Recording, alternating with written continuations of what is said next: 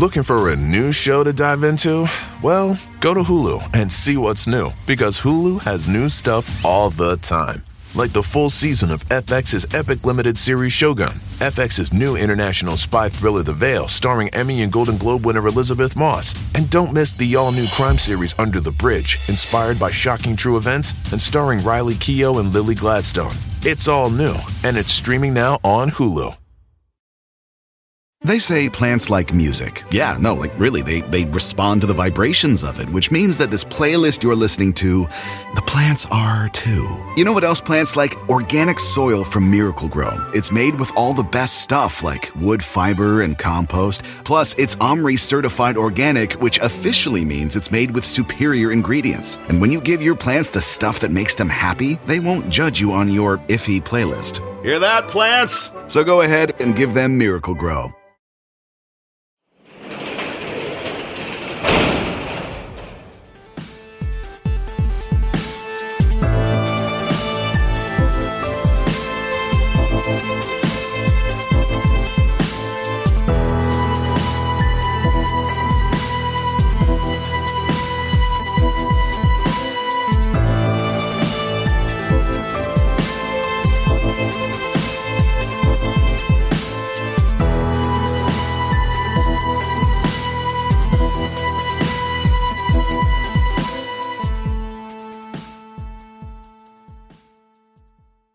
Welcome to True Crime Garage. Wherever you are, whatever you are doing, thanks for listening. I'm your host, Nick, and with me, as always, is a man whose backbeat is as big as Liberty DeVitto's.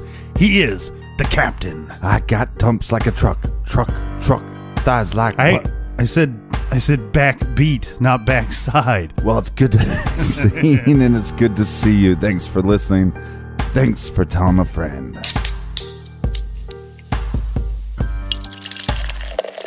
Tonight we are drinking Project Dank by La Cumbre Brewing Company Garage Grade 4 and a quarter bottle caps. Project Dank is just that, a project. Each recipe features different hops and techniques. Today we are drinking the summer edition thanks to our good friends.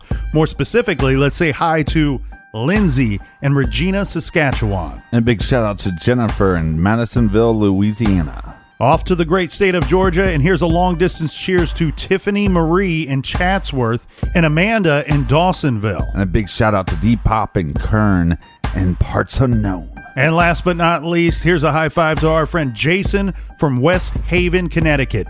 Thanks everybody for helping out with this week's beer run. If you want to help us up and fill up the fridge for next week's show, go to truecrimegarage.com and click on the donate button. Yeah, all the cool kids are doing it. All your friends are donating, so you should too. And that's enough of the business. All right, everybody, gather around, grab a chair, grab a beer. Let's talk some true crime.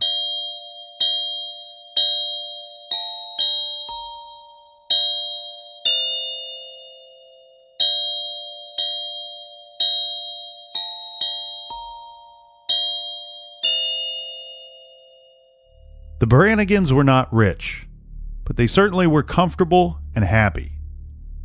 Richard Brannigan's job as a sales representative for a cement company based out of New Jersey provided well for his family. They were able to buy a house in an exclusive section of Bethlehem, Pennsylvania. The house on Pine Top Trail was in a secluded wooded area. The driveway allowed for privacy. The house came with all the benefits of suburban life in the 1970s quality schools, quality friends, and the safety of a well to do group of neighbors. The Brannigan family was a typical 1960s family. Peg and Richard had two children, Sean and his little sister Holly, and Peg was a stay at home mom. But life can change on a dime, and it did for the Brannigans when Peg was diagnosed with leukemia. She fought hard, but ended up losing her battle in November of 1976.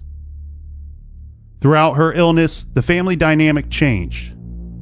At 14, Holly started to take over the role of the homemaker.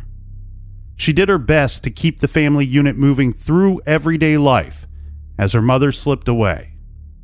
This role she assumed without complaint, and the three of them had to pull together to keep moving forward. Three years after Peg passed, the children had grown. It was 1979. Sean was a freshman at Lehigh University, while Holly was a junior at Freedom High School. Sean was interested in cars, and he worked at Renner's Service Station in Hanover Township. This was a mobile gas station that also serviced vehicles. Holly grew into a respectful, quiet teen. She was an average student and sang alto in the senior choir at school. She was also the manager of the boys' school soccer team. Holly did work a summer job at the local Holiday Inn as a server, but had recently left the job for part time work at the mall. Her plans after high school were to attend Penn State University. With their dad traveling most of the week for work, the Brannigan children became very independent. They didn't have the typical parental supervision. Holly and Sean both lived their own lives. They looked out for each other, but each had their own group of friends and habits. This never was an issue until March 28, 1979.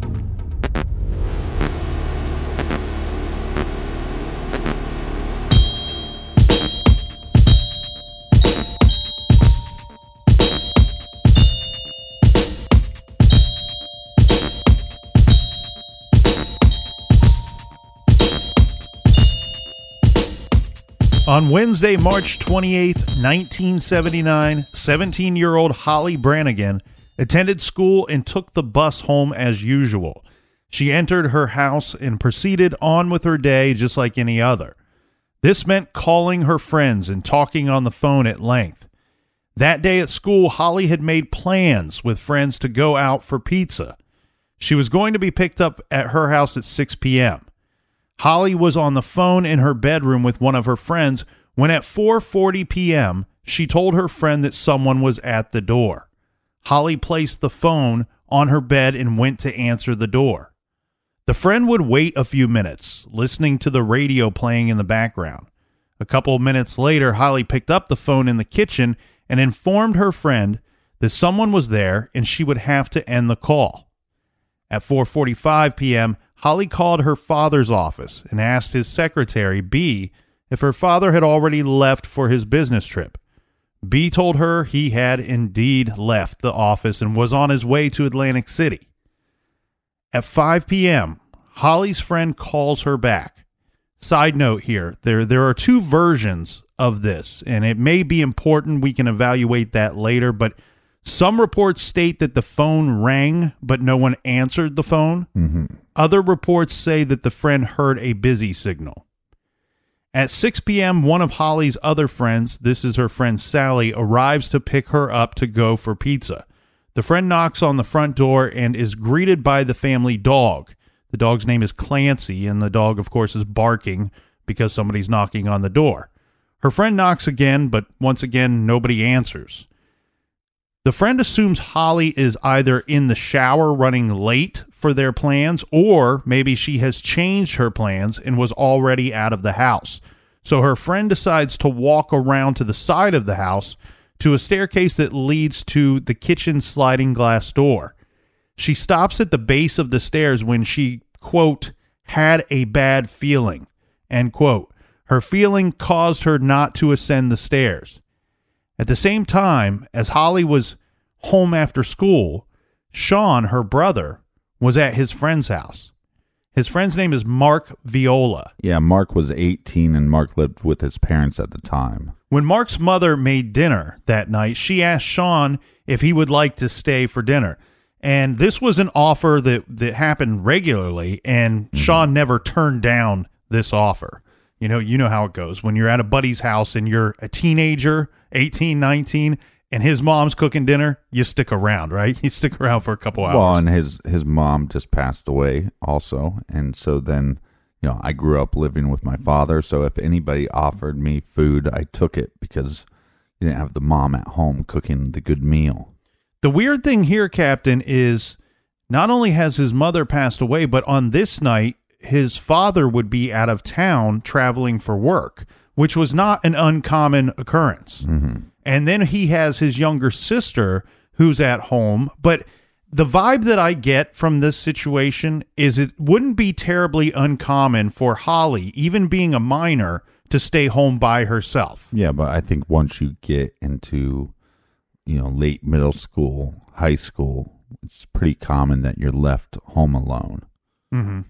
Well, the the two young men, uh, Holly's brother Sean and his friend Mark, at Mark's house, they were working on a vehicle. And even after dinner, they decided, hey, look, things are going good on this project. Let's just stay and finish up this project. So let's after dinner, let's get back to working on the car. Now, Sean knew that this would run very late into the night, and he would probably be spending the night at Mark's home. Yeah, so he's going to call home to tell his sister that he's spending the night at his buddy's house. He's going to get the busy signal, though. He won't actually speak with Holly. And from my understanding, he tries to call several times that night to let her know. But keep in mind, his sister that he's trying to reach, she's a junior in high school. And one thing we do know about her typical day is that she spent the evenings on the phone. Right. So calling home, getting the busy signal, it's not going to set off any red flags for Sean because he's at his friend's house. He's calling home, trying to reach his sister. One could assume that she would be on the phone that night, just going about her normal business. Well, the following day, the next morning on March 29th, one of Holly's friends arrives at the house to pick her up for school. The friend knocks on the door, but the only answer she gets is the dog.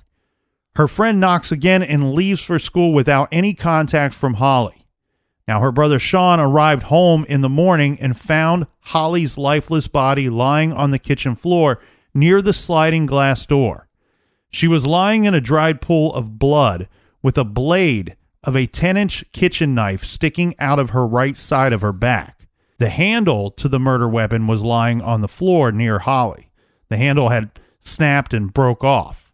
Sean sees the kitchen phone is off the hook and a clock is broken and on the floor. The hands of the clock had stopped and remained at 520.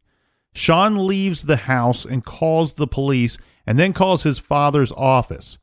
The office calls Richard and he returns home immediately. The police arrive and they start to process the scene. This police force, unfortunately, has very little experience in murder investigations. They fail to tape off the house and the yard. Instead of limiting access to the scene, they let several people enter and leave the house. They do process the scene as best as they know how. They collected fingerprints and took many photographs. The handle to the knife was collected.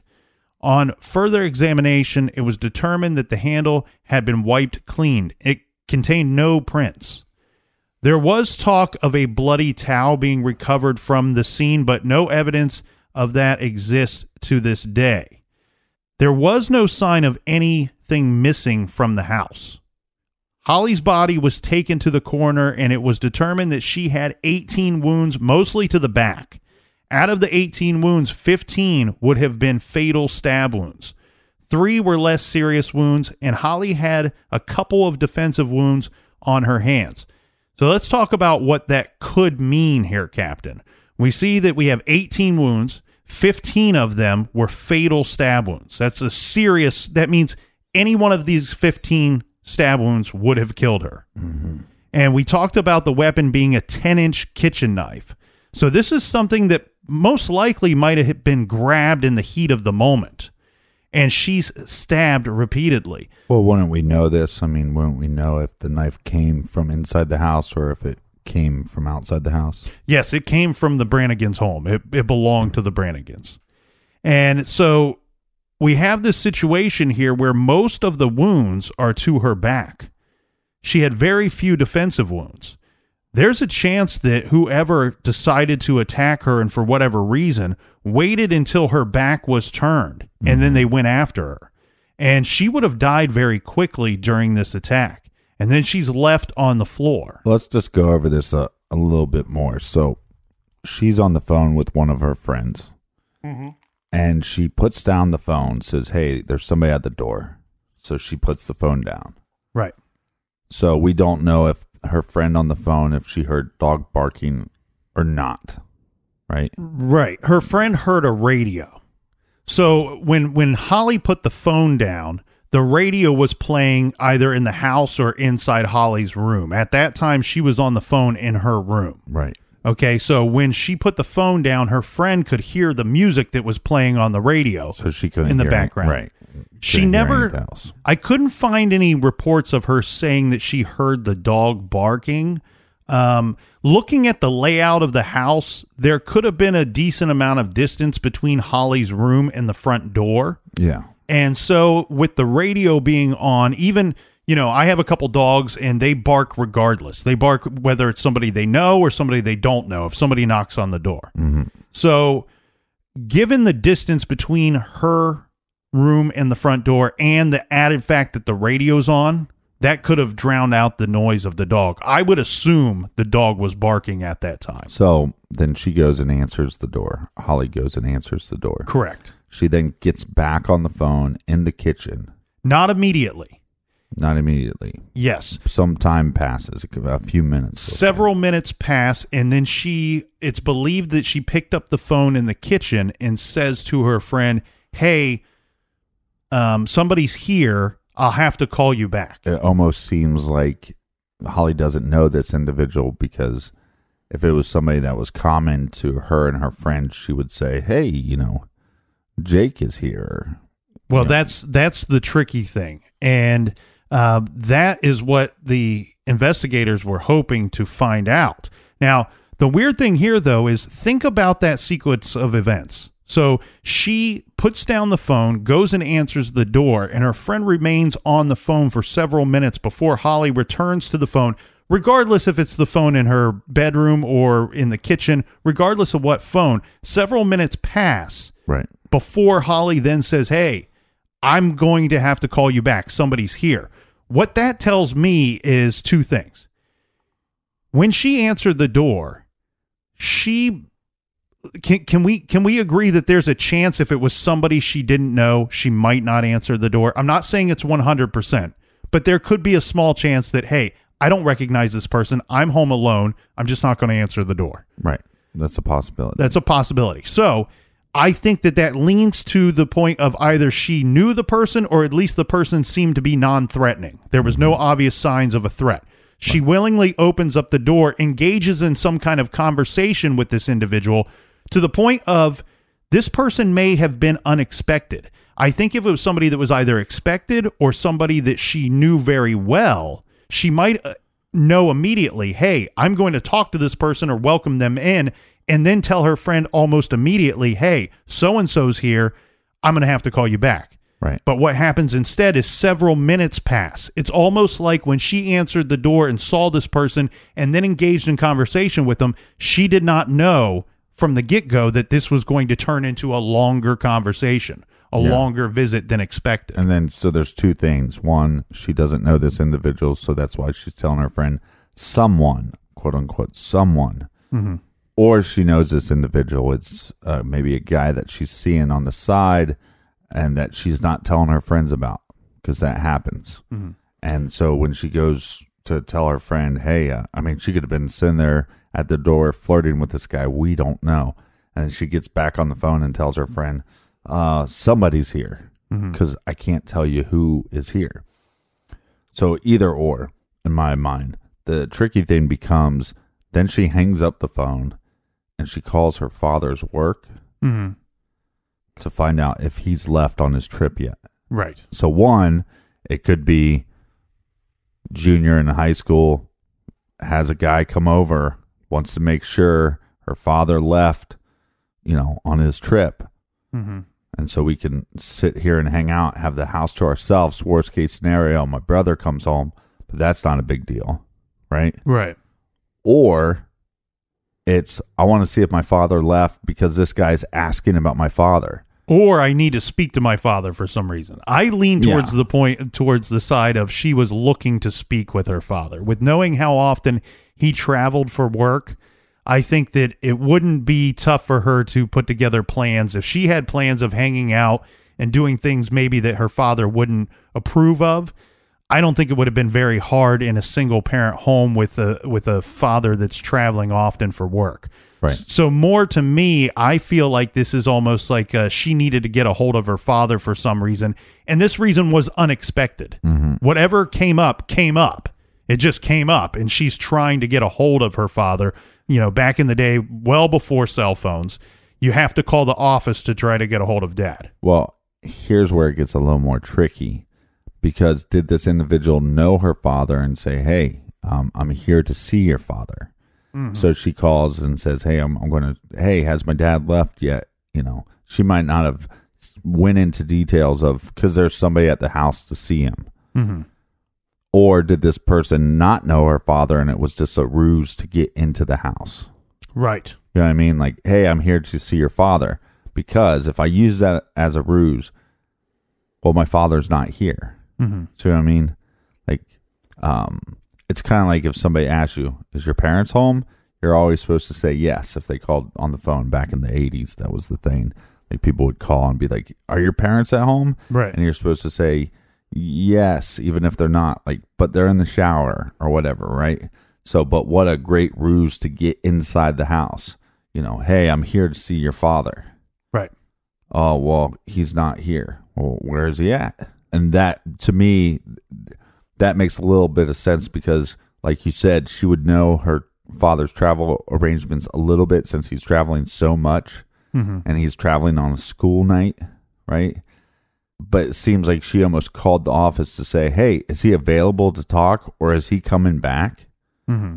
So again, but that's where it becomes tricky because was it just a ruse to get in the house or or did this individual actually know her father? But then you have to question why does the individual want to be in the house in the first place? Regardless of if they use a ruse or if or if it was known to Holly who this person was. Right. Because we have the coroner who would later determine that there was no signs of sexual assault. They also claim that there might have been some material under her fingernails, so her nails were clipped and preserved. Hmm. I question if that had anything to do with the actual crime itself. With seeing so many of the wounds to her back and very few what we would call defensive wounds, I almost wonder if there was really no defense put up at all. Well, it seems like this perpetrator did not bring a weapon with them. right. Gets in the house, at some point grabs a knife, starts stabbing her while she's back facing him. hmm Um, and then, like you said, it's so vicious. I mean, 15 stab wounds that are fatal. I mean, that seems um, like there's some rage. Yes, some this is a there. strong, angry person that did this. This is a strong, angry person.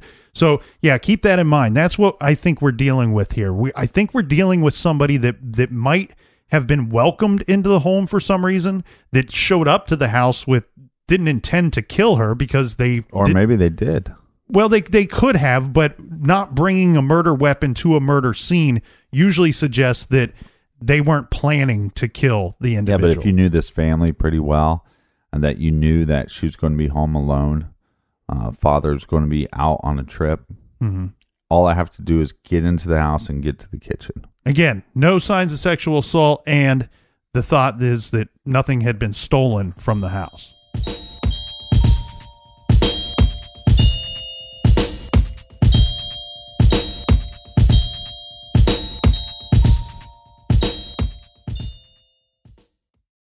The evidence keeps pouring in. At this point, the facts are undeniable. It's an open and shut case. Monopoly Go is the most fun you can have in a mobile game. Everyone is still talking about Monopoly Go for a good reason. It is an absolute hit. Millions of people pass Go every day because this game is always bringing something new to the table. Like countless crazy tournaments, you can join with your friends as partners or teams. Or timed events offering bonuses like massive multipliers or rent frenzies to help you get huge rewards. And there's so many rewards to discover. Rare stickers you can trade with friends to complete albums. Delightful emojis to taunt people with when you raid their riches. Unique playing pieces and so much more. The verdict is in. With Monopoly Go, there's something new to discover every time you play. So don't miss out. Go download it now free on the App Store and Google Play. This show is sponsored by BetterHelp. We all carry around different stressors, big and small. When we keep them bottled up, it can start to affect us negatively. Therapy is a safe space to get things off your chest and to figure out how to work through whatever's weighing you down. If you're thinking of starting therapy, I highly recommend that you give BetterHelp a try. It's entirely online, designed to be convenient, flexible, and suited to your schedule. Just fill out a brief questionnaire to get matched with a licensed therapist and switch therapists anytime for no additional charge. Get it off your chest with BetterHelp. Visit betterhelp.com slash garage today to get 10% off your first month. That's betterhelp, H-E-L-P dot com slash garage. This show is proudly sponsored by BetterHelp. Check out betterhelp.com slash garage today. Do you want to set your child up for success? Of course you do. That's why you need to check out IXL Learning today. IXL Learning is an online learning program for kids covering math, language arts, science, and social studies. IXL is designed to help them really understand and master topics in a fun way. It's powered by advanced algorithms. IXL gives the right help to each kid, no matter the age or personality. There's one site for all kids in your home pre K to 12th grade. Kids could use it at home on their computer or on an app on your phone or a tablet. No more grading those worksheets. IXL grades everything for you. One in four students in the U.S. are learning with IXL. IXL is used in 95 of the top 100 school districts in the U.S. I love recommending IXL learning. Kids can learn at home or on the go. And all my friends and family that are using it absolutely love it because it's so easy to set up and so easy to use. And even the kids that I've recommended it to their parents have told me, hey, Captain, thank you. I was having problems in math and my parents couldn't help me, but IXL could. Do you want to get your kids back on track or do you just want to get your kids ahead? Do so with IXL Learning. Make an impact on your child's learning. Get IXL now. And True Crime Garage listeners get an exclusive 20% off IXL membership when you sign up today at IXL.com slash garage. Visit IXL.com slash garage to get the most effective learning program out there at the best price. Check out IXL.com slash garage today. Warmer, sunnier days are calling. Fuel up for them with Factor's no prep, no mess meals. Meet your wellness goals in time for summer thanks to the menu of chef crafted meals with options like Calorie Smart, Protein Plus, and Keto. Factor's fresh, never frozen meals are dietitian approved and ready to eat in just two minutes. So no matter how busy you are, you'll always have time to enjoy nutritious, great tasting meals. With 35 different meals and more than 60 add ons to choose from every week, you'll always have new flavors to explore. Crush your wellness goals this May with dietitian approved meals and ingredients that you can trust. Make your day delicious from breakfast to dessert. Stay fueled with easy, nutritious options. Treat yourself to restaurant quality meals that feature premium ingredients like filet mignon, shrimp, and blackened salmon. I am new to Factor and I have been loving every minute of it. I have a problem, and it's called lunch. Some days I need to pack a lunch, and some days I work from home. Whether I'm at home or whether I'm on the go, Factor is fueling my lunch from now on. Head to factormeals.com slash truecrimegarage50 and use code truecrimegarage50 to get 50% off your first box, plus 20% off your next month. That's code truecrimegarage50 at factormeals.com slash truecrimegarage50 to get 50% off your first box, plus 20% off your next month while your subscription is active.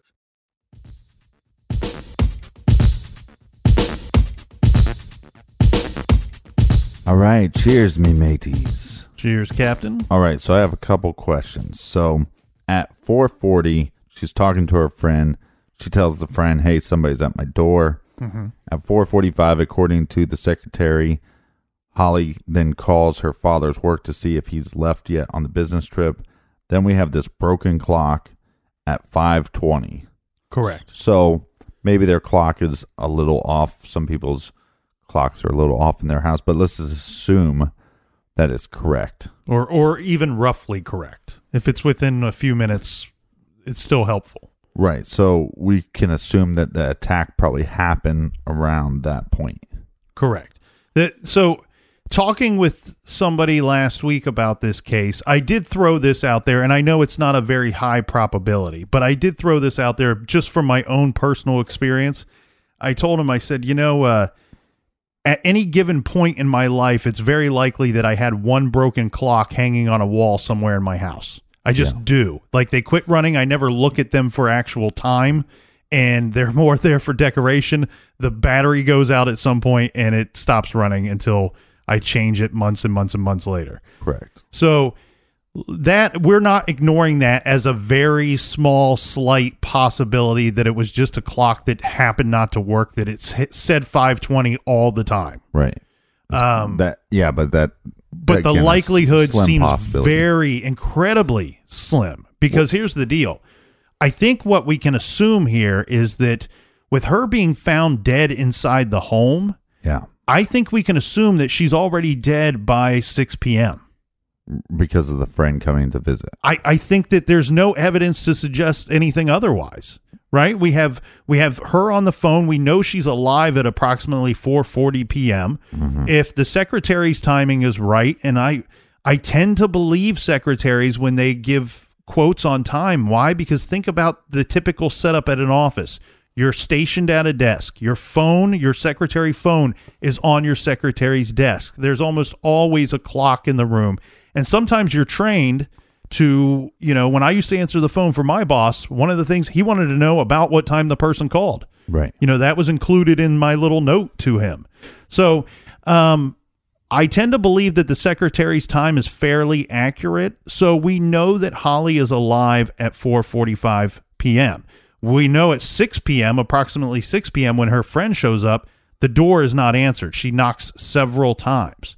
So I think it's only likely to assume that she may have been lying dead in the house at 6 p.m. and that clock somehow was broke in the altercation that took place between Holly and the offender. Okay, those were some of my bonehead questions. So how about you lead us down the initial investigation? Not bonehead questions at all, Captain, because the I will tell you what my questions are the, and ti- what they're the not. time the time frame on this is very important i think and so will the investigators so after the police are finished up at the house and the, everything's been cleaned up richard and sean move back into the home the police begin their investigation interviewing the friends who had last contact with holly the friend who was on the phone was interviewed but could not recall any details out of the ordinary she states that it was just an unremarkable conversation between two teenage girls. When asked about the exact times of the call and when Holly left to answer the door, the girl was not too sure about any of these times. The police then interviewed the friend who stopped by around 6 p.m. to pick up Holly to go for pizza. Both girls could not provide any information for the police to start their investigation with. No leads from either of these, uh, the ear witness or the person that stopped by the house. We will circle back to this, Captain. I assure you of that. So the police then decide to widen their investigation. Sean, Holly's brother, and his friend Mark, well, they fall under suspicion, but very quickly their alibi checks out and was confirmed. also, not only their alibis, but one, it's weird that you'd ring the door and you can kind of rule out the, the father because why would the father show up? She talks to the father, then calls her father's work. Mm-hmm. Unless the father was like, makes her call, Mm-hmm. right, to set up an alibi. Mm-hmm. But Uh, it just doesn't seem, you know. I mean, and and if it, and if your father did show up, you'd tell your friend on the phone, "Hey, my father's here. I gotta go." What was really weird about this, though, this is supposed to be a tight knit, safe community. There didn't seem to be a whole lot of people that were willing to help the investigation along.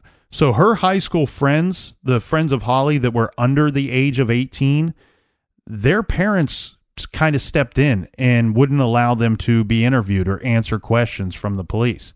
The high school friends that were over the age of 18, a lot of times attorneys were hired and they refused to be interviewed as well. That's shady. Very shady.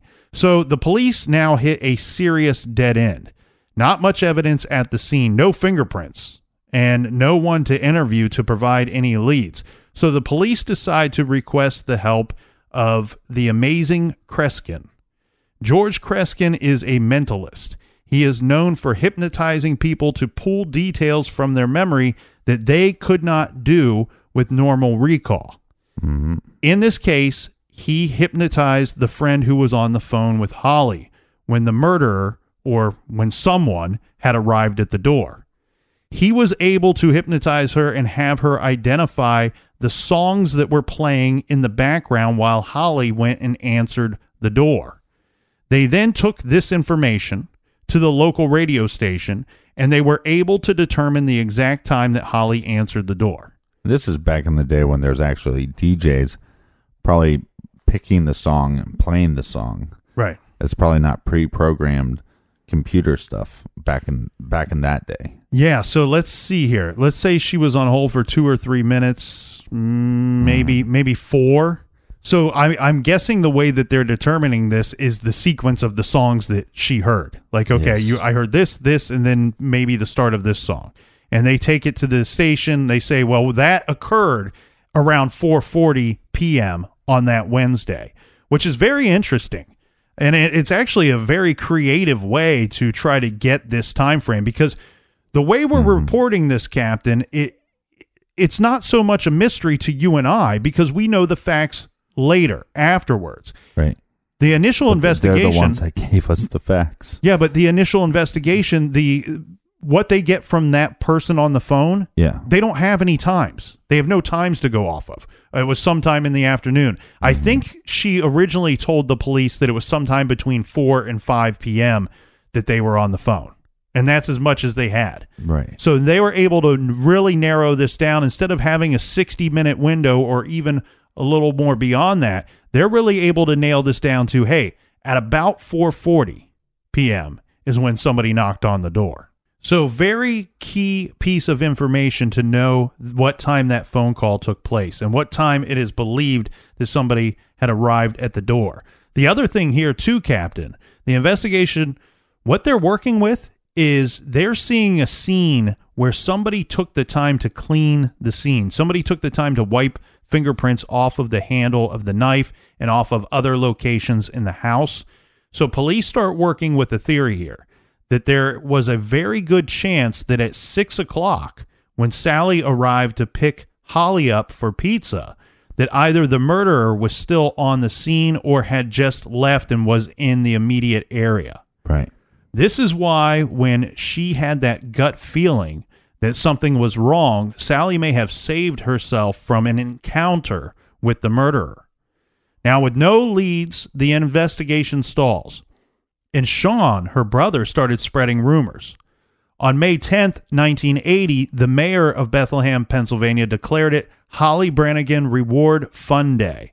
They set up a hotline for donations, and Holly's high school performed a play with the proceeds going to the reward fund. They collected over $5,000. The lack of progress in the investigation really upset her brother Sean. He started to spread a rumor that he and the police knew who had killed Holly. Yeah. It's not a bad tactic. Well, and he also starts telling people that not only, only do they know who did it, but the police were getting ready to make an arrest. Yeah. His father, Richard, warned him that this kind of talk might upset the murderer and make Sean a possible target. Uh, Sean didn't seem to care. He continued to spread these rumors to everyone that was willing to listen. It's a kind of a weird thing for the father to say. Well, I- I don't think so. I think he's been a victim once. He's worried about something could happen to his son. Right. So Sean is a sophomore at college, and on September 9th, 1979, uh, there was an explosion at the Renner service station where he worked, At 9:30 a.m., as part of a regular cleanup routine, Sean and his friend Mark were scrubbing the floor with two cups of gasoline to loosen the grease off of the floor. The boys were scrubbing prior to using a power washer to wash away the grime. Mark walked out as a customer had pulled up to get gasoline. The doors to this area were shut when the explosion occurred inside the service station with Sean still inside. Mark ran to the doors, but the flames were too great for him to enter. He went around to the side and he found Sean climbing out of the window. Sean was still on fire and had been burned over most of his body. Mark put out the flames and comforted Sean until medical help could arrive. Sean begged Mark not to leave him during this time. The ambulance arrived and transported Sean to the hospital. He was unable to talk, but the police wanted to interview Sean about his sister's murder in case he had a deathbed confession to give. They asked Sean yes and no questions that he responded to by moving his head. He was asked if he had killed Holly or if he knew who killed Holly. He signaled no to both questions. Sean would die from his injuries the following day. Now, Richard, his father, had lost his whole entire family. Right. An investigation into Sean's accident was conducted by the state fire marshal. It was concluded that the power washer had a faulty switch, which caused an electrical arc to ignite the gasoline fumes. Richard would go to his grave believing that Sean was murdered by someone involved in Holly's death. He believed the rumor Sean was spreading made the murderer frightened enough to kill Sean.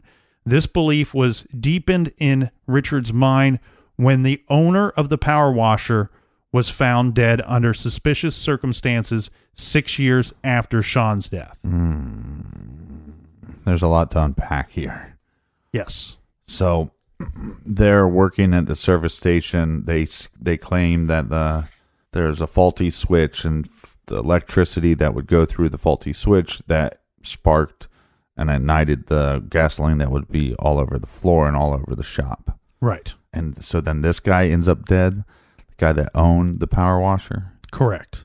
Okay. Well, But how did he die? well, let's go through that real quick, and then we can, we can circle back. yeah, this is there's a lot of death here. Okay, so the power washer that caused the explosion that killed Sean was borrowed from a restaurant from a business a few doors down from the renter's service station.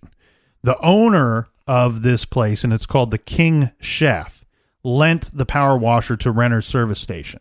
On August twelfth, 1985, Tony Soriano, the owner of the King Chef restaurant, was found dead in his car. Two people on their way to go fishing passed his car, which was still running, and discovered his body. On the initial exam, there was trauma to the back of Soriano's head. This led people to believe that he was murdered, but during the autopsy, it was discovered that Mr. Soriano had strychnine in his system. And after this discovery, the coroner ruled his death a suicide, adding to the rumors of Explain strychnine. so it's it's it's highly poisonous. Okay. If you take it, you're going to die. Okay. Don't ever take that. So Strychnine. Don't take it. Right. So, th- but this is just one of these weird things here. I think this is a weird coincidence. It was his death was ruled a suicide. Hmm. Okay, and Sean's death was ruled an accident. These both both these incidents were looked into. They were looked into, and they were ruled by people that that are paid to do so. That have experience in this area. It's it's not like both deaths are are labeled undetermined all these years later. And I spoke with a uh, a firefighter regarding the the Sean accident, and you know, there's not we don't have official documents to review, but what we could find, we reviewed together. And he said, "Look, I used to I used to do these types of investigations. There's no reason to believe that this story isn't correct. There's nothing that points out that this is not correct." It's very likely. I mean, that's one of the reasons why they'd say, I mean, you can have static electricity off your clothes could start a huge fire in a gas station, or your cell phone usage can start a fire. So, a faulty switch on a power washer uh, definitely could start a fire. Well, and I tell you what, we you know we have so so much experience with gas and we use it daily. I think that a lot of people take take it for granted how dangerous and how flammable Some people gas have, can be. yeah, some people have more gas than others. Well, the thing is, though, I think people forget how explosive gas can be given the right circumstances. And if this is exactly how it went down, the way we just told this, it seems almost like, I mean, f- forgive me for saying so, you're playing with fire here. Right. Well, also, if you're cleaning inside, you know, they said he's inside the service station. If they're using gasoline to be cleaning things inside the service station, then you're also having all those fumes that they're not going anywhere. Right. Those places weren't properly ventilated back in the day. No, and I would guess that that normal protocol and procedure would be when cleaning with gas to open up and vent out the place. They may have simply just turned on this power washer too quickly, thus causing some kind of spark that ignites into this explosion. So if you have a faulty power washer or a faulty engine or any piece of electrical part of that of that power, washer is faulty, Right. you could get a spark that in a closed environment filled with gas fumes would in fact create some type of explosion. Now, when Sean was hanging out with Mark, is this his buddy Mark that he spent the night with? Correct. Correct. So, I mean, it's kind of odd that he's hanging out with Mark the day his sister is murdered, and then he's hanging out with Mark yes. he dies. No, I agree with that. It's it seems like hey, a little odd. two coincidences in one. Unless you're hanging out with this guy every day, anyways. Right. Then It appears that they worked together, that they worked on vehicles together. We also have witness statements of of Sean saying that Mark he wanted Mark by his side when as he was dying. It was one of those situations, man. His injuries were so bad, they knew he was going to die. They knew when we take him to the hospital, he's not going to recover from this. It's only a matter of time. so Holly and Sean's mother passes away with cancer. Holly is then murdered inside their home. Sean then dies, and what we think is an accident. hmm It's almost as if, like their father or something, made a deal with the devil, and that the devil's coming back to collect. Well, that's the first thing that jumps off the page to you when you look at this case. There's so much death, there's so much tragedy surrounding Richard Brannigan. And, you know, I hate to say this because my initial suspicions they went toward Richard Brannigan Right. just because it seemed to me that this just seems like too much. But here's the thing we do know that his wife died from cancer. I can't give you cancer. I can't make you get cancer. I can't make you die of cancer. Hmm. That's just that's just something that happened. Mm-hmm. That's just something that happened, and unfortunately, it, in our lives nowadays, we know it happens to somebody we know, somebody we love. It happens in every family. It's just an unfortunate, terrible thing. So that we need to ignore that. That that can't be part of the coincidence for us. The other thing that we need to keep in mind here though too is her father from nothing that I could find was ever a suspect in her murder or in the investigation. The investigation never seemed to lean that way. That tells me a few things. Just like her brother Sean who had an airtight alibi, Right. you know, we don't have to use our imagination too much to come up with an airtight alibi for Sean. Sean's actually received more suspicion over the years than his father, Richard. But see, Sean, we know, was at his friend's house. And we know that they stayed there that night. And we know that the friend still lived with at least his mother, if not both parents. So Sean more than likely has multiple alibis for the time of his sister's death. As far as the father goes, I'm going out on a limb here, Captain, and I'm making the assumption that he has an alibi as well. And I'm doing that based off of just that he was never listed as a suspect. He was never discussed as a suspect, where we even have Sean publicly being discussed as a suspect at some point. Well, we do have a record of her calling her father's office at 4:45 and asking if the father's there, and the father is gone on business. So you would think that whether he's driving a car, he would have had to have some rental receipt, or if he's flying on a plane, he would have the airline ticket. Yeah. So those could be your airtight alibis. Well, he's going to have, as you said, receipts. This could include gas receipts. This also could include checking into a hotel somewhere. And they could be able to easily verify that, hey, if if the secretary says he left at this time, we have this gas receipt from here, and he checks into the hotel at this time, then there's very likely little possibility that he could have had the time to go out of his way, return to his home, attack and kill his daughter, and then continue on his trip. Sometimes it's just an impossibility. There's just not enough time. And I think, to, in all fairness, we need to add in here that Holly's father, Richard, never stopped searching for her killer. It was not one of these parents that just disappeared, moved off to another city, Right. went about his business as though nothing happened. This man was severely affected by the loss of his whole family. He was severely affected by the loss of his wife, by his daughter, and by his son. And the man continued to live in that home, in the home that Holly was murdered in, until he was very late in age.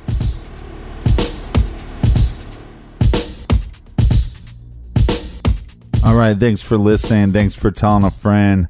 Make sure you get your Feeling Fami shirt at the discounted price of nineteen ninety nine in honor of Fami Malik passing.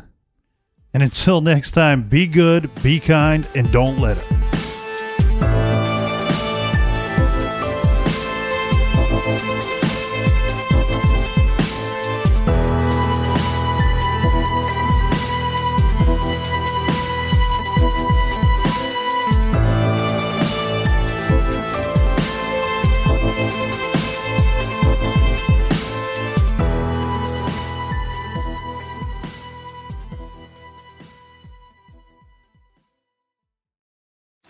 Hi, it's Martha Stewart. You know, I spend a lot of time thinking about dirt. At 3 a.m., at all hours of the day, really. What people don't know is that not all dirt is the same. You need dirt with the right kind of nutrients. New Miracle-Gro organic raised bed and garden soil is so dense, so full of nutrient rich, high quality ingredients. Miracle-Gro is simply the best.